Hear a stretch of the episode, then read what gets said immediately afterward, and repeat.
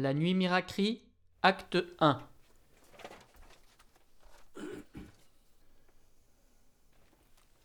Cette histoire commence quelque part dans une nuit.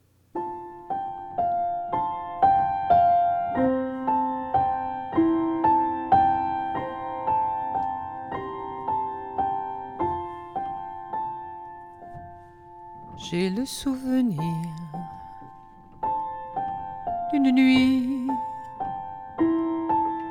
nuit de mon enfance, toute pareille à celle-ci, une longue nuit de silence, moi qui ne me souviens jamais d'un passé qui m'importune. C'est drôle, j'ai gardé le secret de cette longue nuit sans lune. J'ai le souvenir d'une nuit, d'une nuit de mon enfance, toute pareille à celle-ci,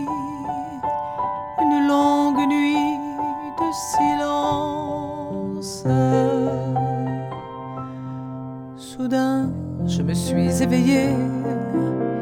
Il y avait une présence. Soudain, je me suis éveillée.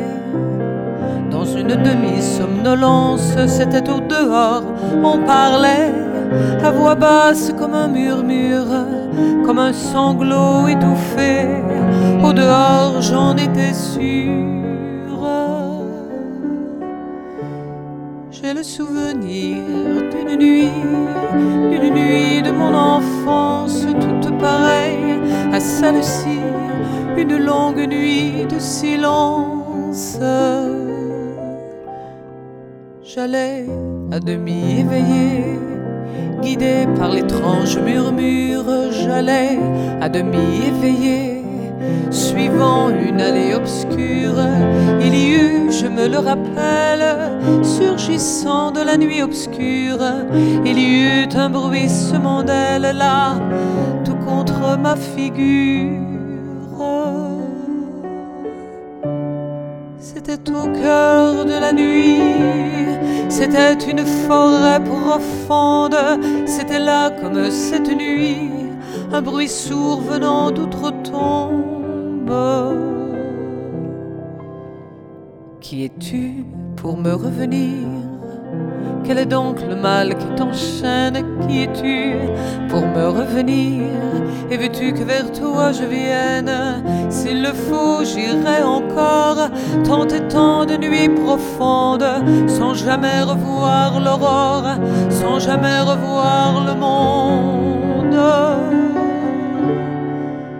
qu'enfin tu puisses dormir, pour qu'enfin ton cœur se repose, que tu finisses de mourir sous tes paupières déjà closes.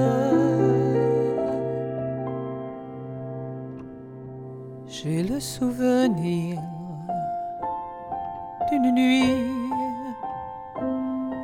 d'une nuit de mon enfance toute pareille à celle-ci,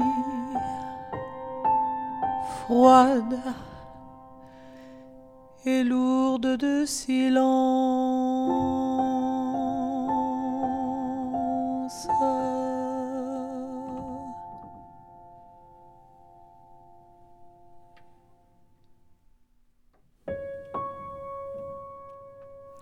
Il y a quelques années, je tombe sur un article de Saint-Tonne, une revue sur l'art de la radio.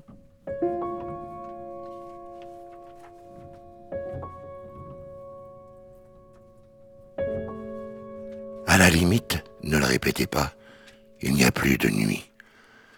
La nuit n'existe plus à la radio. Depuis Internet, avec le podcast, on peut écouter des émissions de nuit à n'importe quelle heure. L'article reprend les propos de l'homme de radio Alain Weinstein dans un entretien avec Marine Beccaili, historienne spécialiste de la radio, qui a consacré sa thèse à la radiodiffusion nocturne française. Alain Weinstein est catégorique. La nuit n'existe plus. La nuit n'existe plus à la radio. Arrêter de faire des programmes la nuit, donc arrêter de payer euh, des animateurs la nuit, des techniciens, des gens qui vont préparer les émissions, bah, c'est une façon de faire des économies sur un espace-temps où on estime qu'il n'y a pas tellement d'auditeurs, donc il n'y a pas tellement besoin de s'en préoccuper. Je me plonge dans le programme mythique d'Alain Weinstein intitulé Les Nuits magnétiques. Oui, alors Les Nuits magnétiques, euh, c'est une émission qui a, été créée en 1978 sur France Culture, euh, en janvier 1978 précisément. C'est une émission qui a été créée par Alain Weinstein. Et c'est une émission qui a été euh, vraiment, qui a apporté énormément de, nouveautés dans la façon de, de, faire de la radio, de la radio de création, puisque c'était de la radio documentaire. Les nuits magnétiques mélangent paroles d'écrivains et d'experts à celles d'anonymes. J'y retrouve la voix nocturne de Weinstein. D'où vient-il ce, titre Nuit magnétique Il vient de la rencontre de la nuit, puisque, encore une fois, pour moi, le, milieu dans lequel je voulais qu'on se plonge, c'était bien la nuit. Et d'autre part, euh, je vous rappelle qu'on est en, 1978 de la bande magnétique, c'est-à-dire du, travail radiophonique proprement dit, euh, du travail artisanal de la radio qui, euh, à cette époque-là, se faisait essentiellement avec, euh, lorsqu'on avait un petit souci de, de création, avec la bande magnétique. Le 4 juillet 2014, soit deux ans après l'entretien entre Alain Weinstein et Marine Beccarelli à propos de la radio la nuit, la direction de la radio publique met fin à l'émission de Weinstein. L'émission disparaît.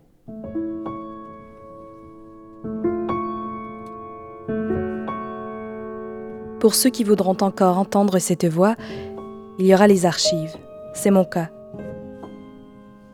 Alors j'épluche les archives disponibles en ligne pour l'entendre lui, mais aussi pour retracer d'autres voix qui auraient habité nos nuits radiophoniques. Alain Weinstein, bonjour. Aimez-vous votre voix? Je ne la connais pas. Vous ne connaissez pas votre voix? Je ne connais pas ma voix. C'est l'un des problèmes auxquels on est confronté quand on fait de la radio. C'est d'essayer de faire un bout de chemin avec une voix qui n'est pas la sienne sa voix, euh, sa voix propre, c'est clair qu'on ne la reconnaît pas. Quand on écoute euh, pour la première fois des enregistrements euh, avec sa voix, on pense que c'est quelqu'un d'autre qui a pris la parole à votre place. Parce que dans le casque, la voix qui sort, c'est pas votre voix, mais c'est la voix de radio que vous allez pouvoir adopter.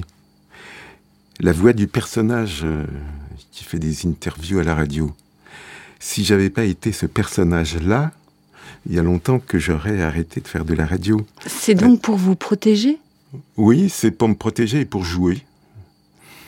Et j'ai l'impression, chaque fois que j'ai fait une interview, d'entrer dans un jeu. Mais un jeu qui est un jeu sérieux en même temps. C'est un jeu euh, qui en même temps est un jeu risqué. Hein. Euh, on prend un risque, il y a une prise de risque évidente dans le fait de parler dans un micro publiquement en s'adressant à, des inconnus qui sont dans une invisibilité qui en même temps n'est pas dormante. Ces gens-là, euh, ils sont à l'affût, en éveil, guettent le moment où peut-être vous allez tomber.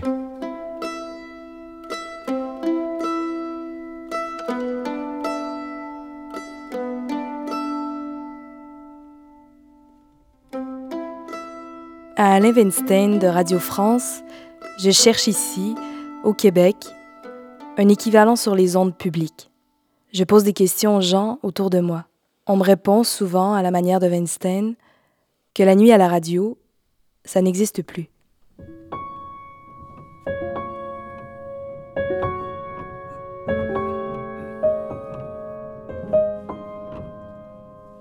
Donc aujourd'hui, plus de radio spécifiquement nocturne pour accompagner les sans-sommeil dans leur traversée de la nuit. J'ai pris des somnifères, dormir, dormir. Plus à dormir. Si au moins il y avait une radio, une voix, quelqu'un, quelque chose. Ah! la radio, pour moi, la nuit, c'est c'est une compagne, une amie, une confidente, celle qui me me réconforte, me raconte des histoires, me parle à l'oreille, me chante des chansons. Mon cœur s'ouvre à ta voix, me joue des airs je vais devenir fou. Puis euh, j'ai ma thèse de doctorat à finir. Puis oui, oui, oui, en finir avec ma thèse de doctorat une fois pour toutes. Un cri dans la nuit, cibole. Ça s'appelle comme ça ma thèse. Un cri dans la nuit, mais il n'y a pas de cibole. La tête me tourne. Radio, radio, ah, mon ami, mon amour, ah. autre somnifère, quelque chose, quelqu'un, quelque chose, une voix. Je ça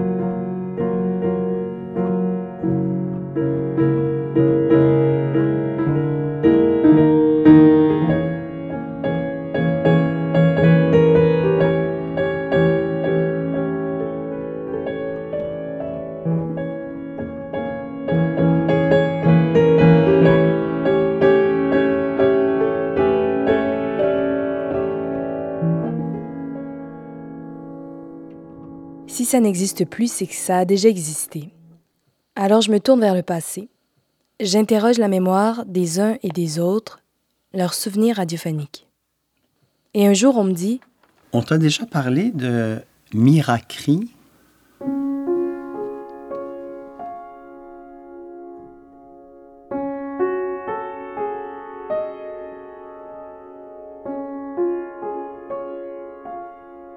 Je retiens ce nom.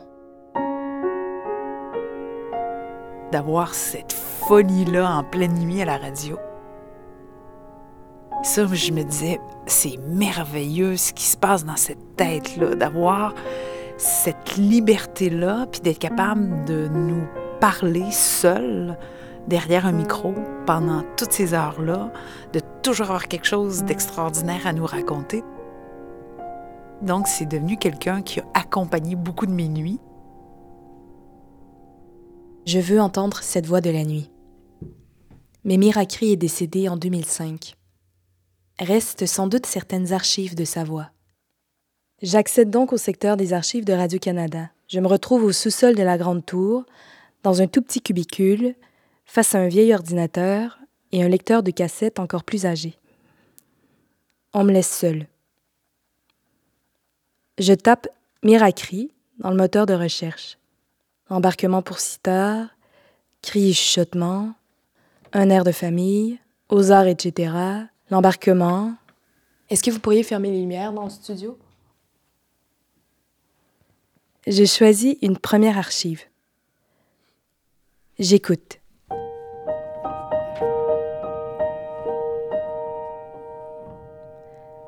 Je passe des jours entiers à écouter.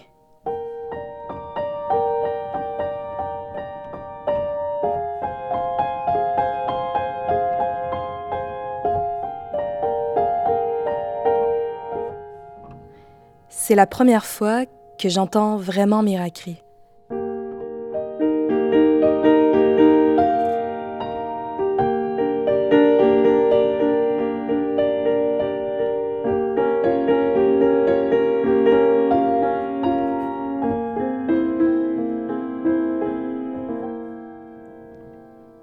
Je ferme les yeux pour qu'il fasse noir.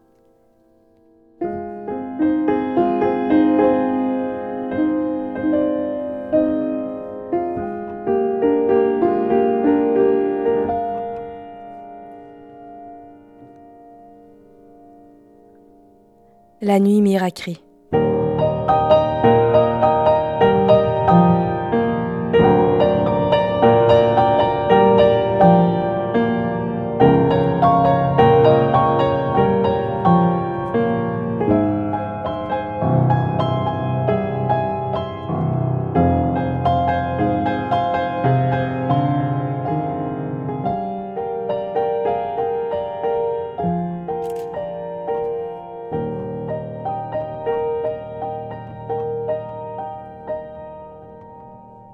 J'entends des silences, l'éclat de ces silences.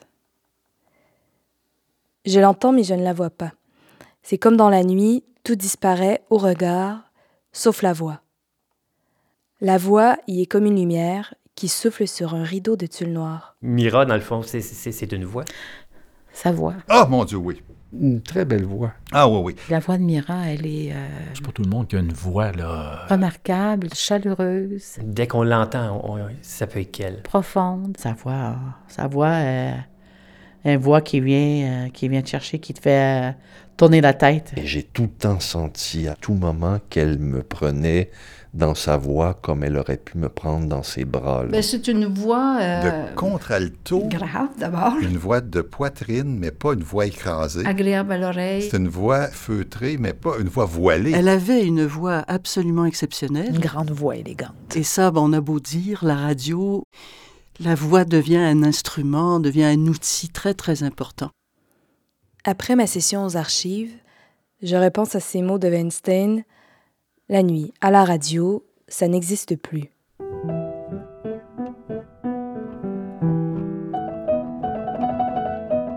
En effet, voici qu'une illustre voix, partie du neigeux Parnasse, dit de rechercher cette femme qui se cache. Elle est errante dans les forêts sauvages, sous les antres, parmi les rochers, comme un taureau, et elle vagabonde, malheureuse et d'un pied misérable, solitaire, afin d'échapper à l'oracle sorti du nombril de la terre, mais l'oracle toujours vivace vole autour d'elle. Oui, est-ce que quelqu'un voudrait une clémentine, une poire? je m'attaque à une clémentine. Une noix. C'est pas en plastique. Très bien. On y retourne. Je repense à la voix de Miracri. C'est comme un concerto. Mira, dès les premières notes, tu pouvais ne pas y revenir, mais tu pouvais pas décrocher au moment où elle s'adressait à toi. Et bientôt, des questions remplacent ces silences. Pourquoi cette miracrie est-elle apparue précisément là, à la radio, la nuit? Que fait disparaître le noir de la nuit? Que faisait Miracri dans la nuit? Qu'est-ce qu'une nuit, Miracri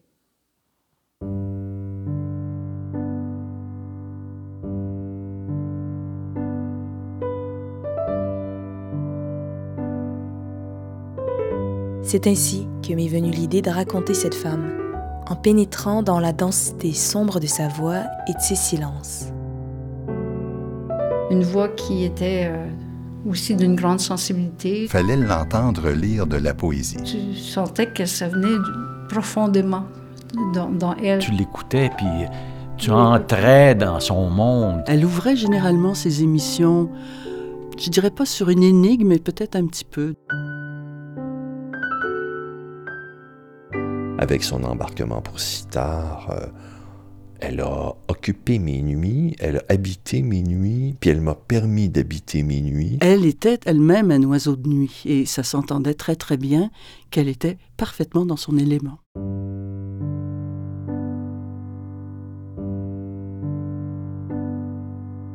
J'ai sans doute aussi pensé au départ découvrir une alliée éprouvant envers la radio les mêmes sentiments que moi découvrir une amie trop tard, quelques années après sa mort. Je cherchais peut-être à fabriquer de la transmission entre elle et moi. J'ai imaginé que mon amour pour la radio avait quelque chose à voir avec le sien. C'est un amour pas banal, celui entre une femme et la radio.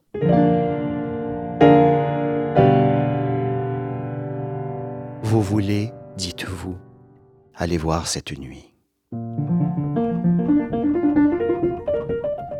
Vous voulez, dites-vous, aller voir cette nuit?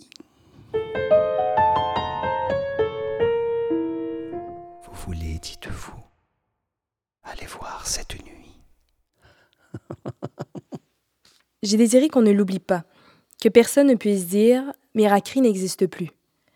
J'ai pensé que moi, je ne devais pas l'oublier. Je mettrais quiconque au, au, défi de commencer à écouter Mira qui raconte une histoire et de ne pas avoir envie de connaître la fin. Alors j'ai décidé d'écrire un livre et de faire ce récit radiophonique.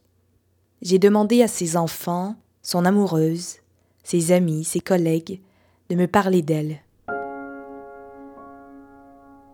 Pendant des mois, je les ai écoutés, je les ai enregistrés. Ma maman, il n'y avait aucune obséquiosité. Elle disait ce qu'elle pensait. Quand elle aime, elle aime. Quand elle aime pas, elle aime pas. Elle faisait sentir les gens intelligents et sensibles. Ben, elle aimait rire. Iconoclaste un petit peu. Iconoclaste et fantaisiste. Très honnête. C'est la simplicité. Qui choisissait toujours plus la comédie au drame. Chic, la simplicité chic. Elle était toujours madame. C'est une femme... Euh... Elle a été une des premières lectrices de téléjournal à la télévision, ça c'est sûr. Quand même impressionnante, là. En tant que mère, elle devait être très exigeante. Il nous donnait des petites tapes ses doigts, mais en même temps, tout le monde reconnaissait euh, son grand talent puis sa valeur. Je me sentais intimidée quand je la voyais. Mais elle était capable aussi de un bon laisser-aller. Certains ont refusé de témoigner. Sur mon disque dur, j'ai créé un fichier titré seulement par ses initiales, MC. J'ai glissé tous mes enregistrements dans ce dossier.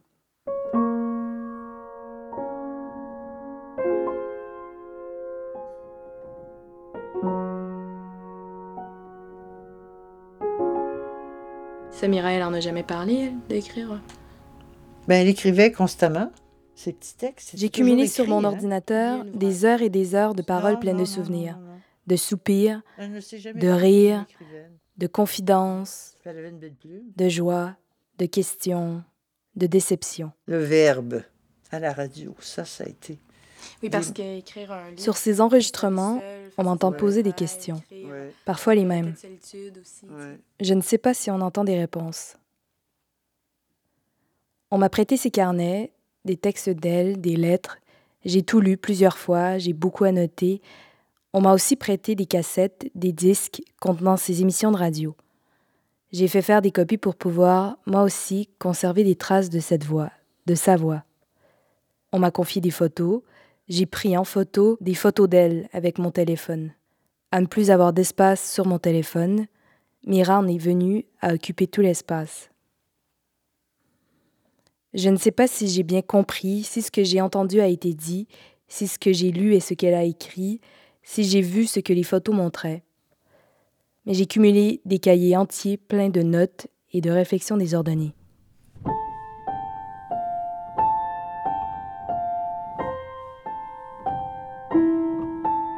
D'abord, avant d'entreprendre ce récit radiophonique, j'ai écrit. J'ai beaucoup écrit. Puis j'ai envoyé mon texte à mon éditeur. J'avais intitulé le fichier Ceci n'est pas un livre. Je ne sais pas très bien pourquoi. Je voulais peut-être dire Mira ne se laisse pas lire.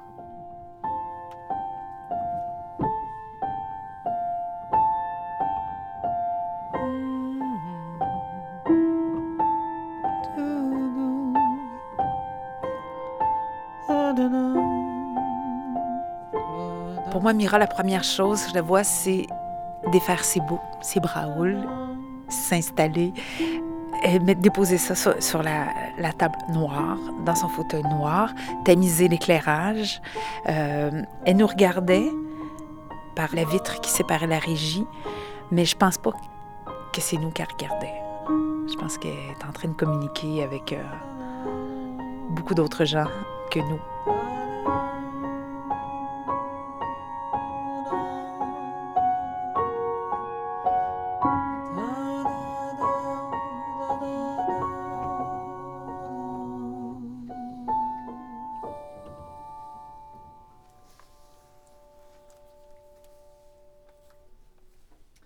Fin de l'acte 1. Ouais. Est-ce qu'il y en a qui voudraient prendre une petite pause euh, avant qu'on se lance dans l'acte 2 Vous êtes quand même... Non, on est chaud. Non, on est chaud, Ouais, va. Vous êtes chaud. Oui, merci beaucoup. Ça réveille, la Il une- Clémentine. il a- Ça réveille. Il y a des poires aussi. Poires, Clémentine. La vitamine C. Ah. C'est bon c'est- Ok. C'est un acte 2 qui commence maintenant.